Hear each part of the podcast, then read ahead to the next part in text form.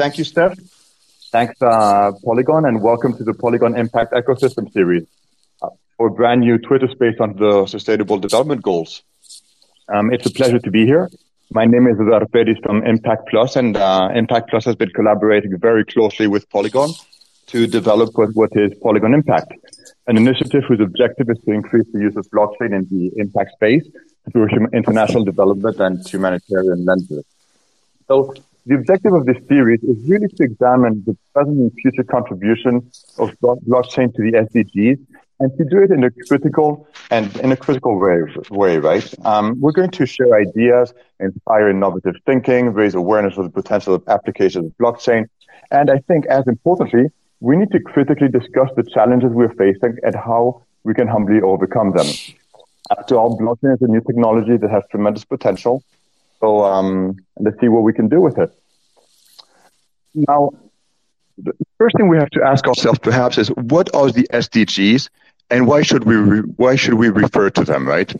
As you probably know, the SDGs, uh, Sustainable Development Goals, were adopted by the United Nations in 2015, and they're basically a global call to action. They're an action aimed at ending poverty, protecting our planet, and in a nutshell, ensuring prosperity for all.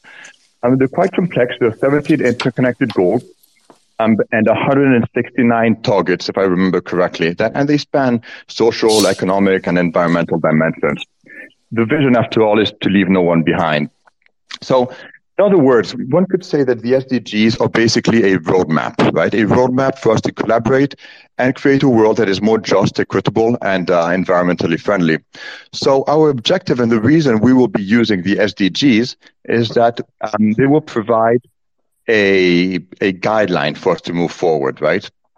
Um, and what we'll be doing is uh, highlighting success stories, um, areas of progress that is la- areas where progress is lagging, um, see how we can contribute to each goal, and of course suggest practical steps that we can all take to uh, ensure that blockchain creates a positive impact. So we'll, be featuring uh, guest speakers, including experts, activists, and representatives from the front lines of sustainable development, and of course, uh, builders in the blockchain area. However, before we start, and I think it's important that we acknowledge also that um, SDGs face strong criticism right? One can say that they are ambiguous and complex. I mean, I mentioned there are 17 goals and 169 targets. Um, one of the things I'm particularly worried about, for example, is that they're very hard to measure. They rely on a large number of indicators to measure progress. And sometimes critics will argue that these can be ambiguous or they can be difficult or that methodologies vary from one country or region to another. Um, others say that they may be it, it may be difficult uh, through the SDGs to address the root causes, to to really address the underlying structural structural issues that contribute to global problems um, such as uh, economic equality or political instability. And others will also say that it's a historical top-down approach that is being applied here, right? The SDGs have been criticized for having been developed primarily by governments, international organizations, and some have said with limited input from grassroots organizations and um, uh, communities on the on the frontiers. So uh, some have said that this top-down approach can actually lead to a lack of local ownership and context-specific solutions, etc. And of course, I could go on and on, like insufficient lack of funding, which is probably one of the things uh, we're all quite familiar with, how to uh, ensure that we have sufficient funds to push these projects together. So I think it's important that we, while we um, agree that we're going to be using the SDGs as a framework to understand how blockchain solutions can contribute um, to the to to the global um, um, well-being of, of the planet, we also need to understand what these current issues are and how uh, blockchain can uh, ease things and make things easier, right?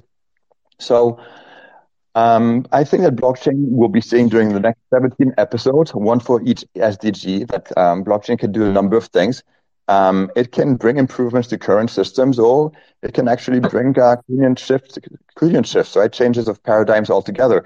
So I'm very, very curious to see where this is going to take us.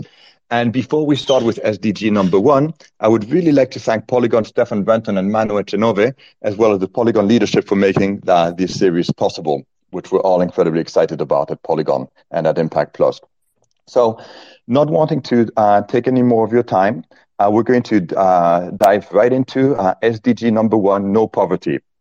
Um, SDG no, number one, no poverty, two simple words whose main goal is to end poverty in all forms everywhere by 230. This is a short sentence, but a very, very profound statement. I mean, after all, poverty is a complex and multidimensional issue, and it's affecting um, millions of millions of people everywhere. So it's going to require a multi-pronged approach and includes economic growth, social protection policies, access to essential service, fighting um, extreme poverty, uh, promoting sustainable, sustainable livelihoods, and a bunch of other things. Um, but to support me to discuss this SDG number one, we have with us Glo Dollar to help us navigate this uh, ambitious objective. Um, we have Jasper Driessens, the co-founder and chief marketing of Glo Dollar, and we have Seth Green, a researcher, writer, and Glo Dollar. Hey guys, how are you?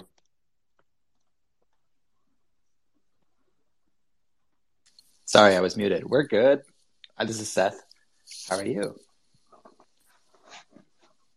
Hey, hey, Jasper here from Glo. Uh, great to be here. Hope you're doing all right. Hey, thanks, guys. It's, I'm extremely, extremely happy to to be with you guys. We've been chatting about um, SDGs, extreme poverty, and what to do about it. And um, what I really like about your approach is that uh, sometimes when I talk to people and I ask them the question, hey, do you really need blockchain to run your project? With you, the answer is a clear yes. And this is what I really think is, is cool about the work you're doing, right? So um, what I'd like to do is dive straight into, into it. I'd like to give you a second perhaps to introduce yourselves and then um, ask you the first basic questions just, just to warm up before we go into uh, more complex uh, questions and, um, and uh, comments. And basically, what do you think blockchain may do to support the SDGs? Great. Um, I'll start. My name is Seth Green.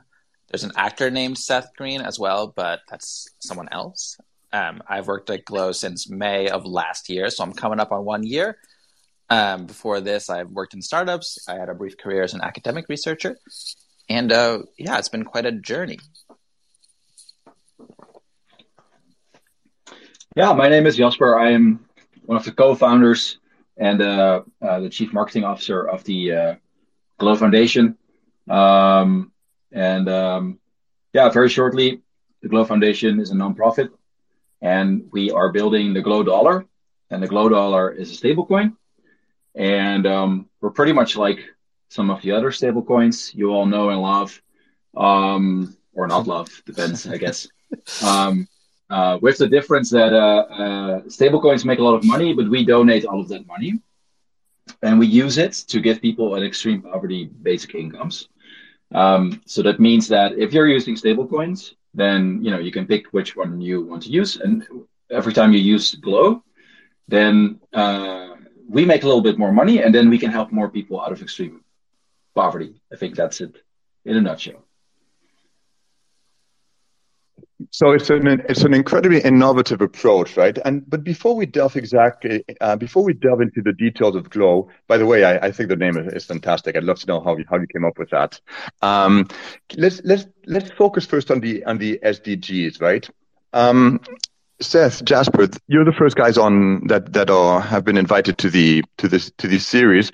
So let's keep it at a general level, right?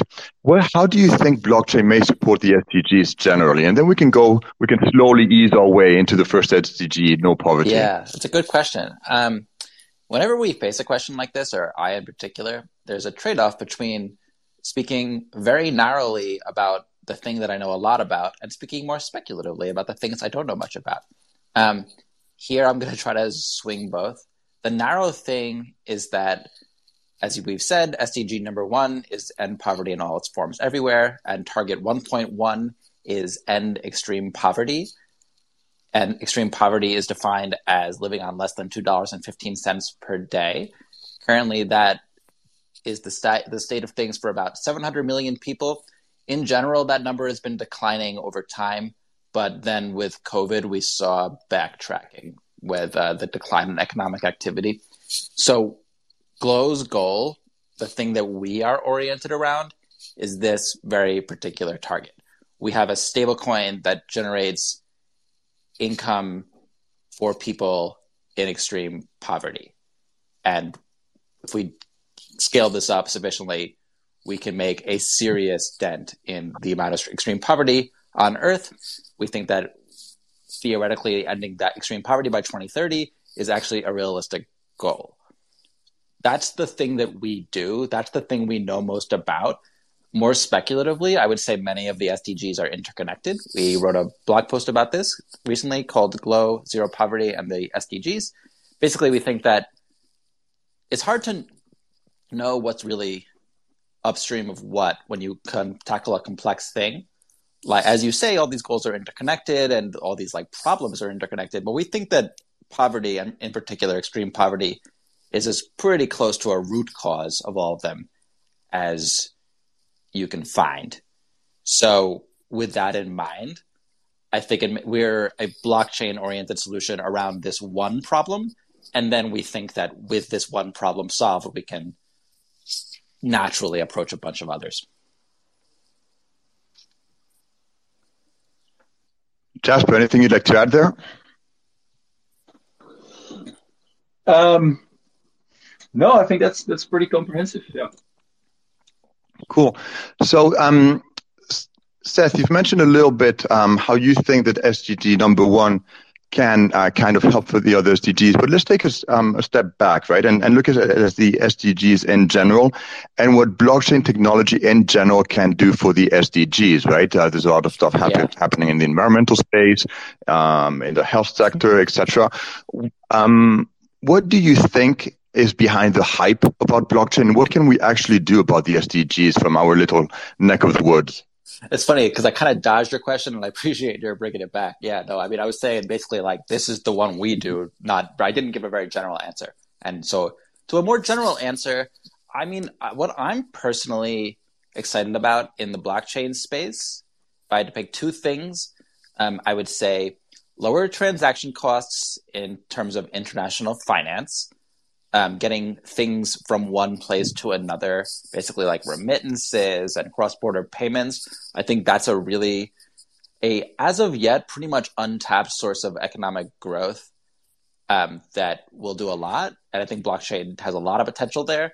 And on the more like broad-based global justice sense, I think that mm-hmm. DAOs and the innovations people are working on to use blockchain to solve collective action problems are really promising. And I like a lot of these, I like that a lot of these models have grassroots participation baked in. This is potentially revolutionary. Um, it has the potential to create democracy like we've never seen before because it crosses political borders. Like theoretically, anyone can join a DAO.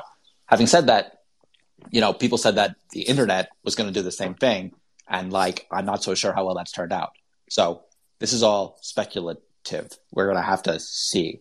Like, is this is not like I'm not. I would. I, I don't believe in like the force of history. I don't think this is just going to inevitably happen. I think we need to make it happen.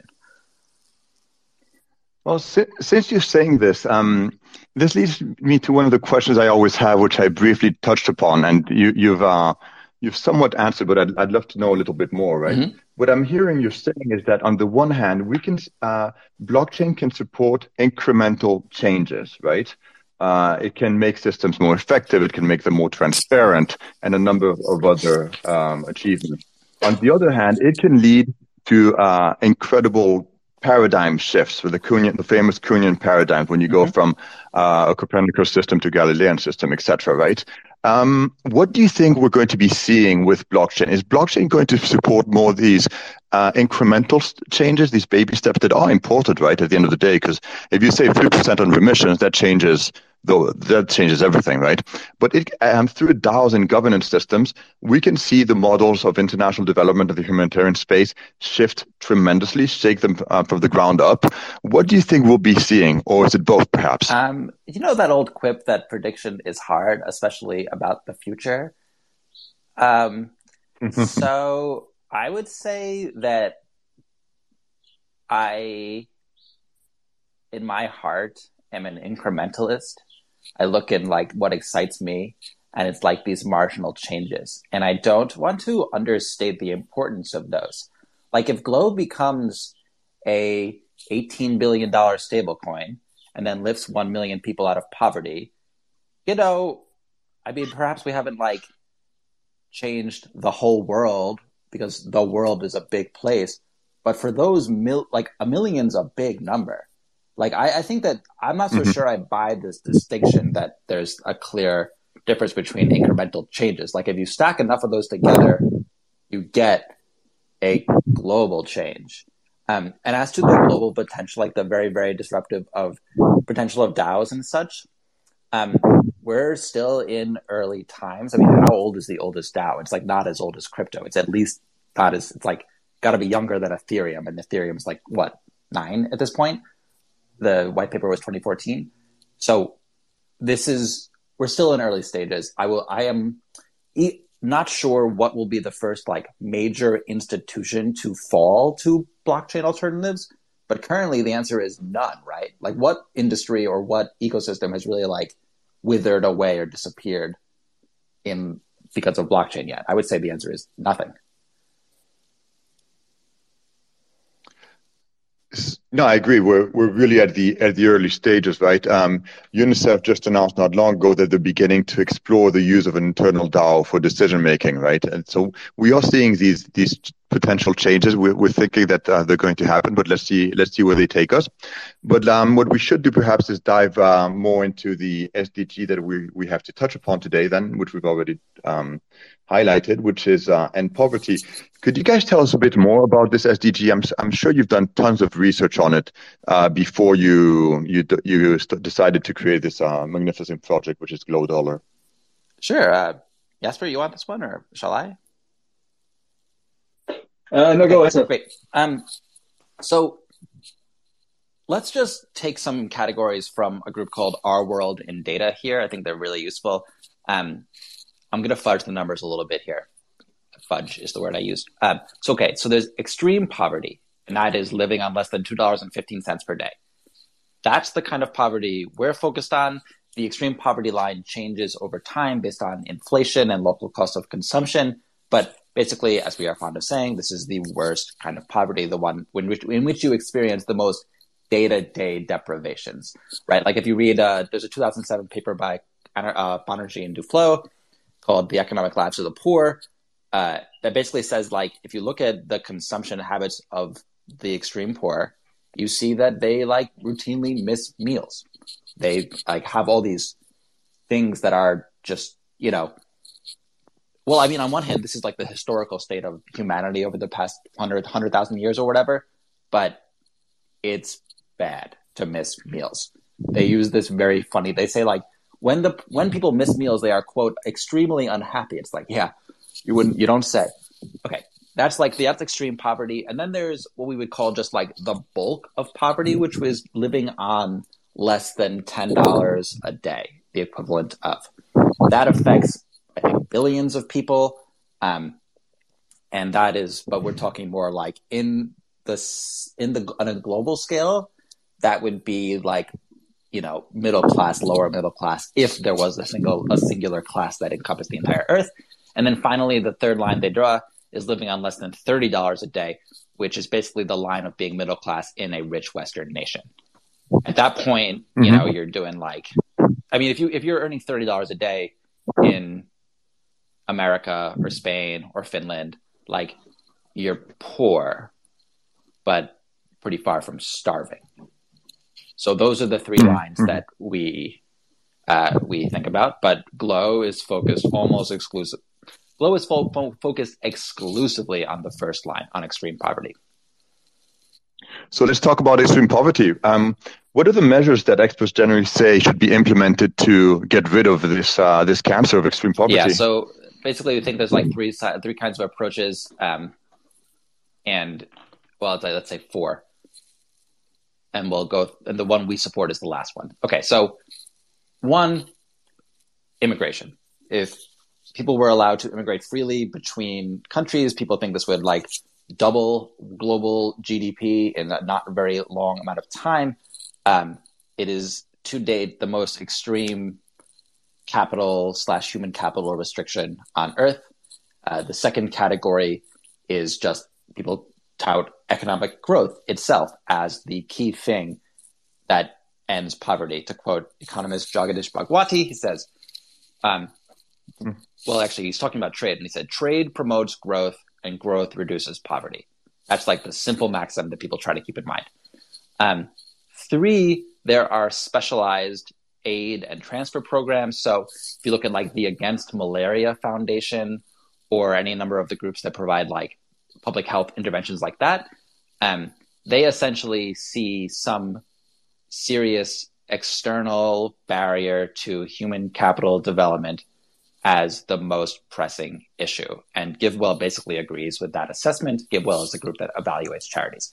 So these are, the, these are three categories. And the fourth, the simplest, the one Glo endorses, is just giving people money.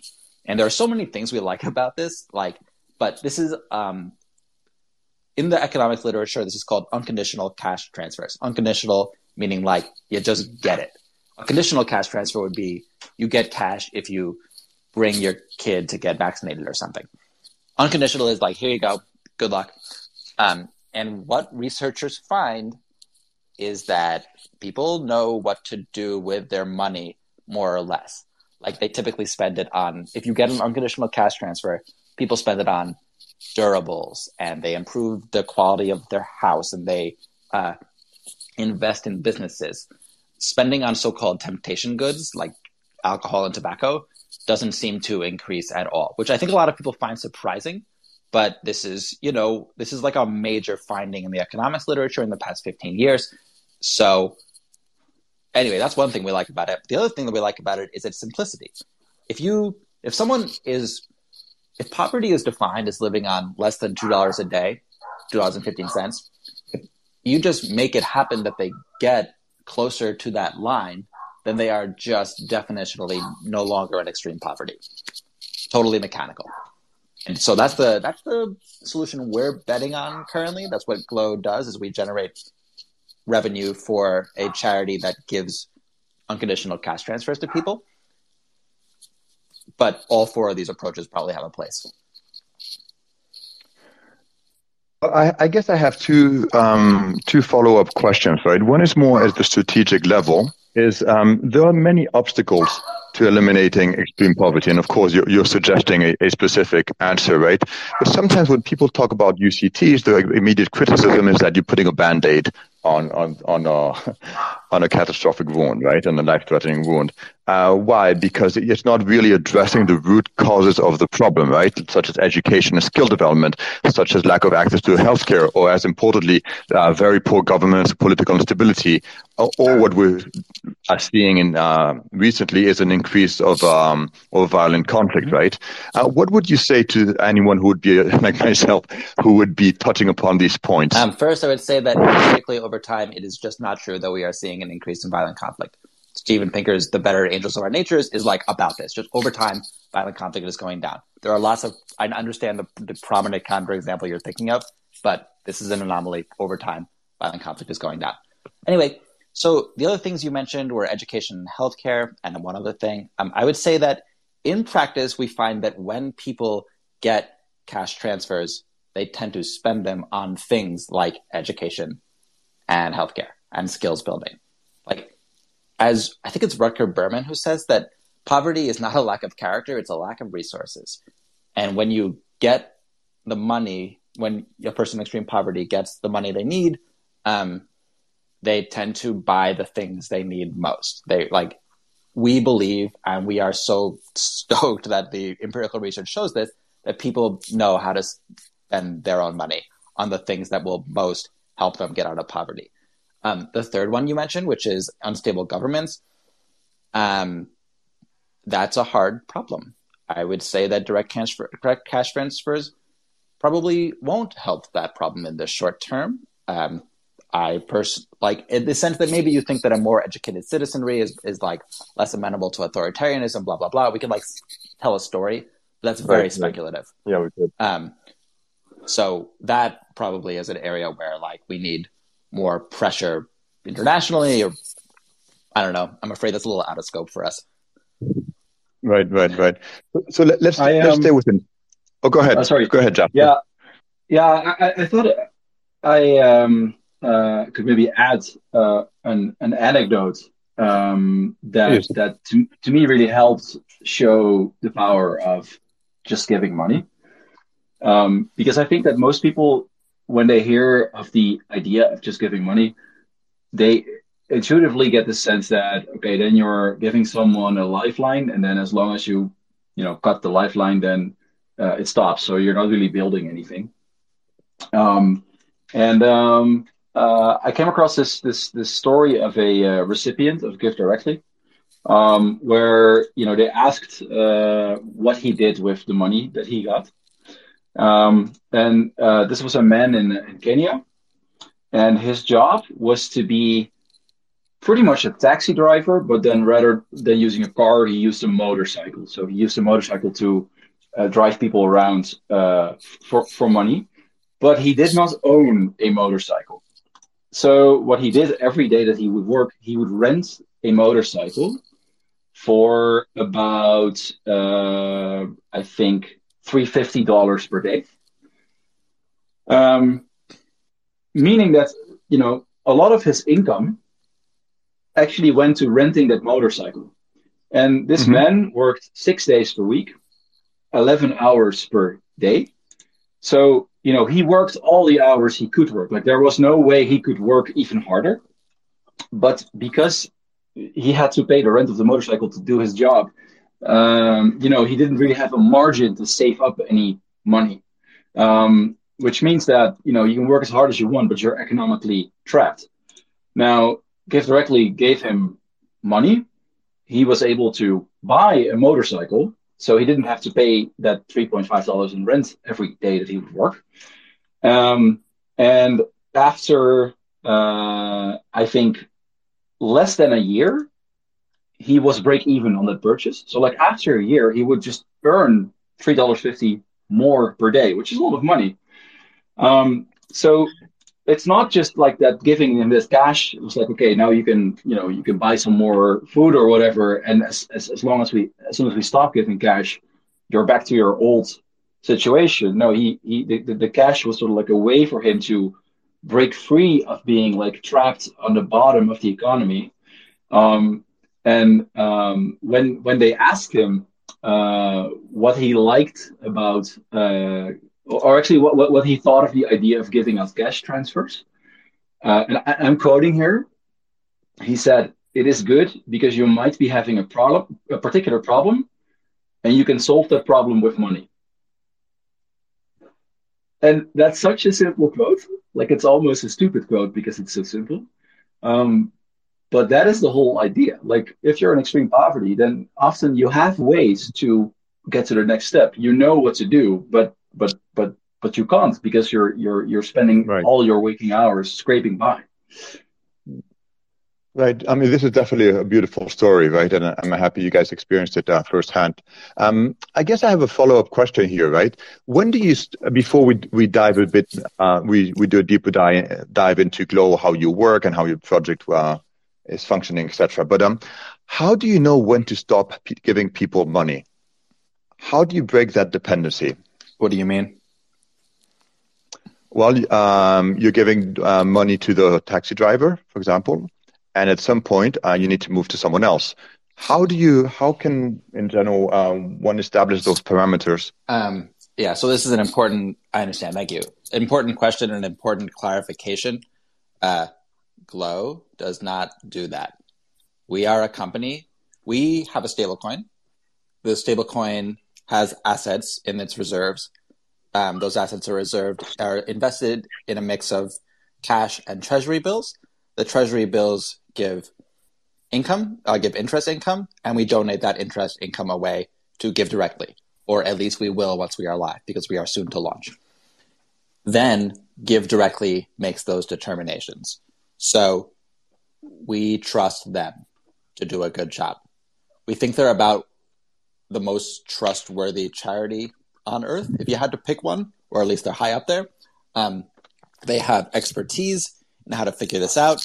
Uh, the program that we donate to, this basic income program, is a region and or village based unconditional cash transfer. So everybody in a village gets money for three years at a time.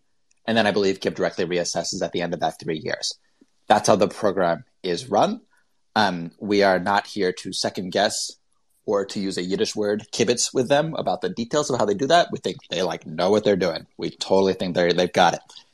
And more importantly, the reason this is an interesting question is because people ask us all the time, like, what about X? What about Y? Like, how, why don't you like work on this, this, this?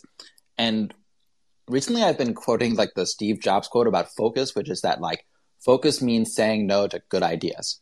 Like our thing, Glo's thing, is we're releasing a stablecoin. And if you only knew, oh my goodness, how much like work that it's just it's a it's a big hassle. It's a big schlep, as Paul Graham puts it in an essay about schlepping, about like solving a schlep. Um, we got plenty on our plate. We're super happy to defer the kinds of questions like the ones you just asked to existing experts. Yeah, um, I have to commend you for this answer because I think that uh, sometimes what we're seeing in the blockchain space or in other spaces too is that, as you said, we're trying to tackle the whole value chain, and you guys are focusing on this very, very complicated part, which is raising the money, and you're letting experts uh, uh, in the field figure out who to give it to and how to give it to, right? We, we can uh, go into some of the details later because I know you on that part, which is also important. Um, but let's focus on this first part, right? Raising the money. Um, Jasper, tell us a bit in more detail how Glo works. You, it's a stable coin, etc. But just take a couple minutes to go into a little bit more detail. Where does the project stand? Um, where did you get the idea? And uh, what's the plan? Right. Well, where this all started in the very beginning is when uh, Sid Sijbrandij, who is uh, the co-founder and CEO of software development platform GitLab, uh, which you may know, it's a competitor to GitHub. Um, you know, he, he built his company. The company went public, and he got very, very wealthy. Uh, he became a billionaire and he thought okay what am i going to do with my money i would like to do you know good things i would like to do philanthropy he knew GiveDirectly and he likes uh, GiveDirectly a lot um, and he donated $10 million of his newfound wealth to GiveDirectly um, which he felt pretty good about um, and then he started thinking about okay this, this $10 million that i just donated um, what impact uh, does that have?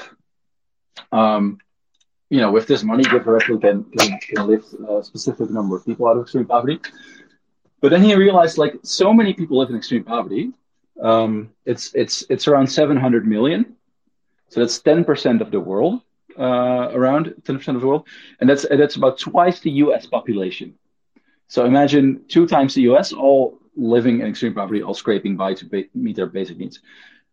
That's where it starts. Like, okay, if we're going to solve this, it, it needs a lot of money, like a lot, a lot of money. And maybe that's hard to get by with donations. And then he started thinking, well, can we do something with crypto? Can we do something about the way our money works? And that's how this thing got started. Now I'll skip ahead a little bit because we spent a couple of months um, trying to figure out what what the right model was and what we wanted to do specifically. But ultimately, what we landed on was what if we launch a stablecoin that is just like the other stablecoins, but is a nonprofit?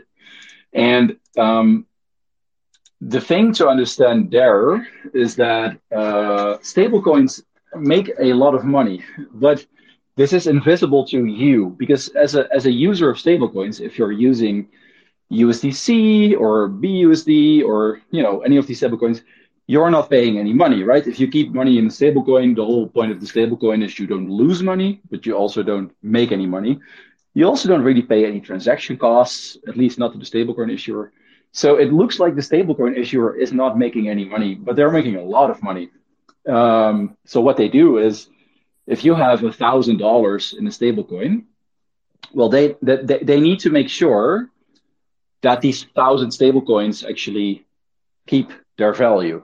And how they do that, or at least how some of them do that, for instance, Circle's USDC, is that they hold a thousand real dollars in an off-chain reserve.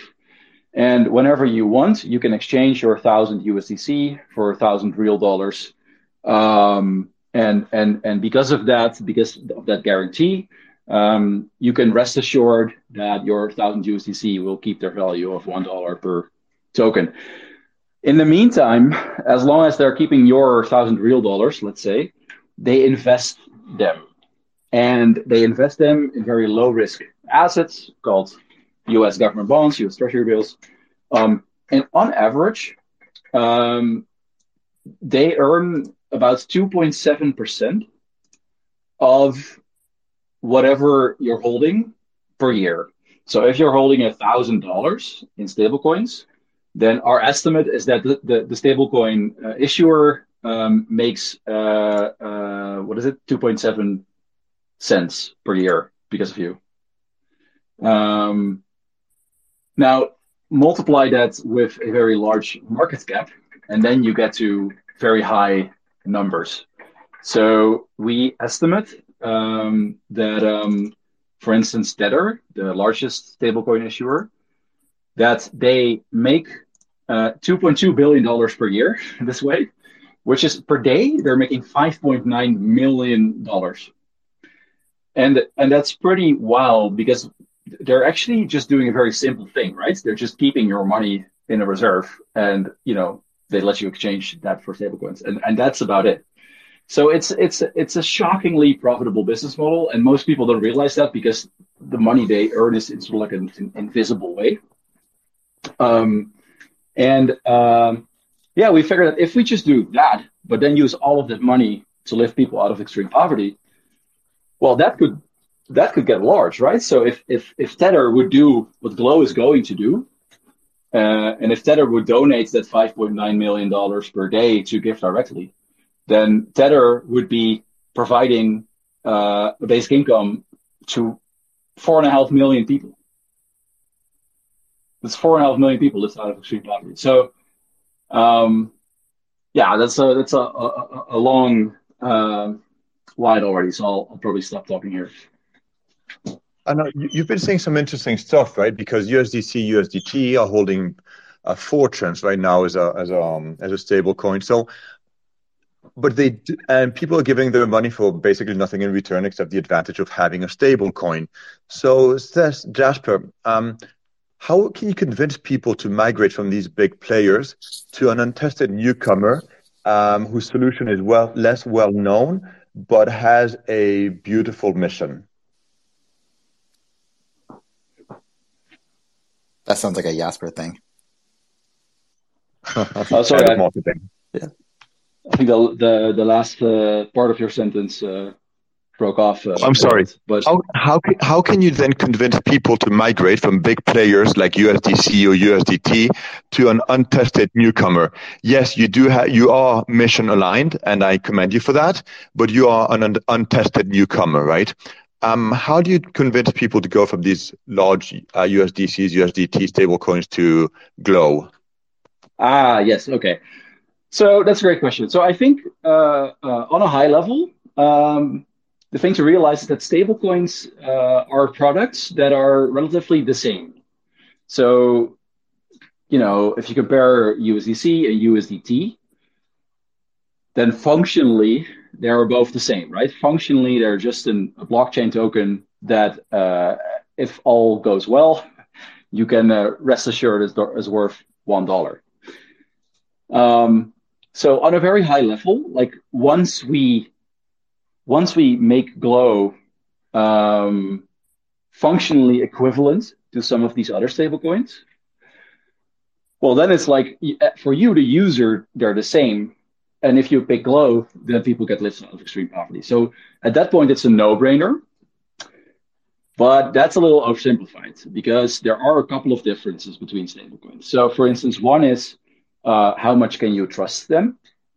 The other is how liquid is the coin. So, you know, at any given moment, um, how much of the coin could you sell for dollars if you would want liquidity? And the, and the third, I think, is utility, uh, which is sort of like, you know, on how many blockchains is it? Uh, how many wallets supports the token? Uh, can I um, buy it uh, at Coinbase? Can I buy it at Kraken? Um, is it integrated with uh, PayPal or Stripe and, and things like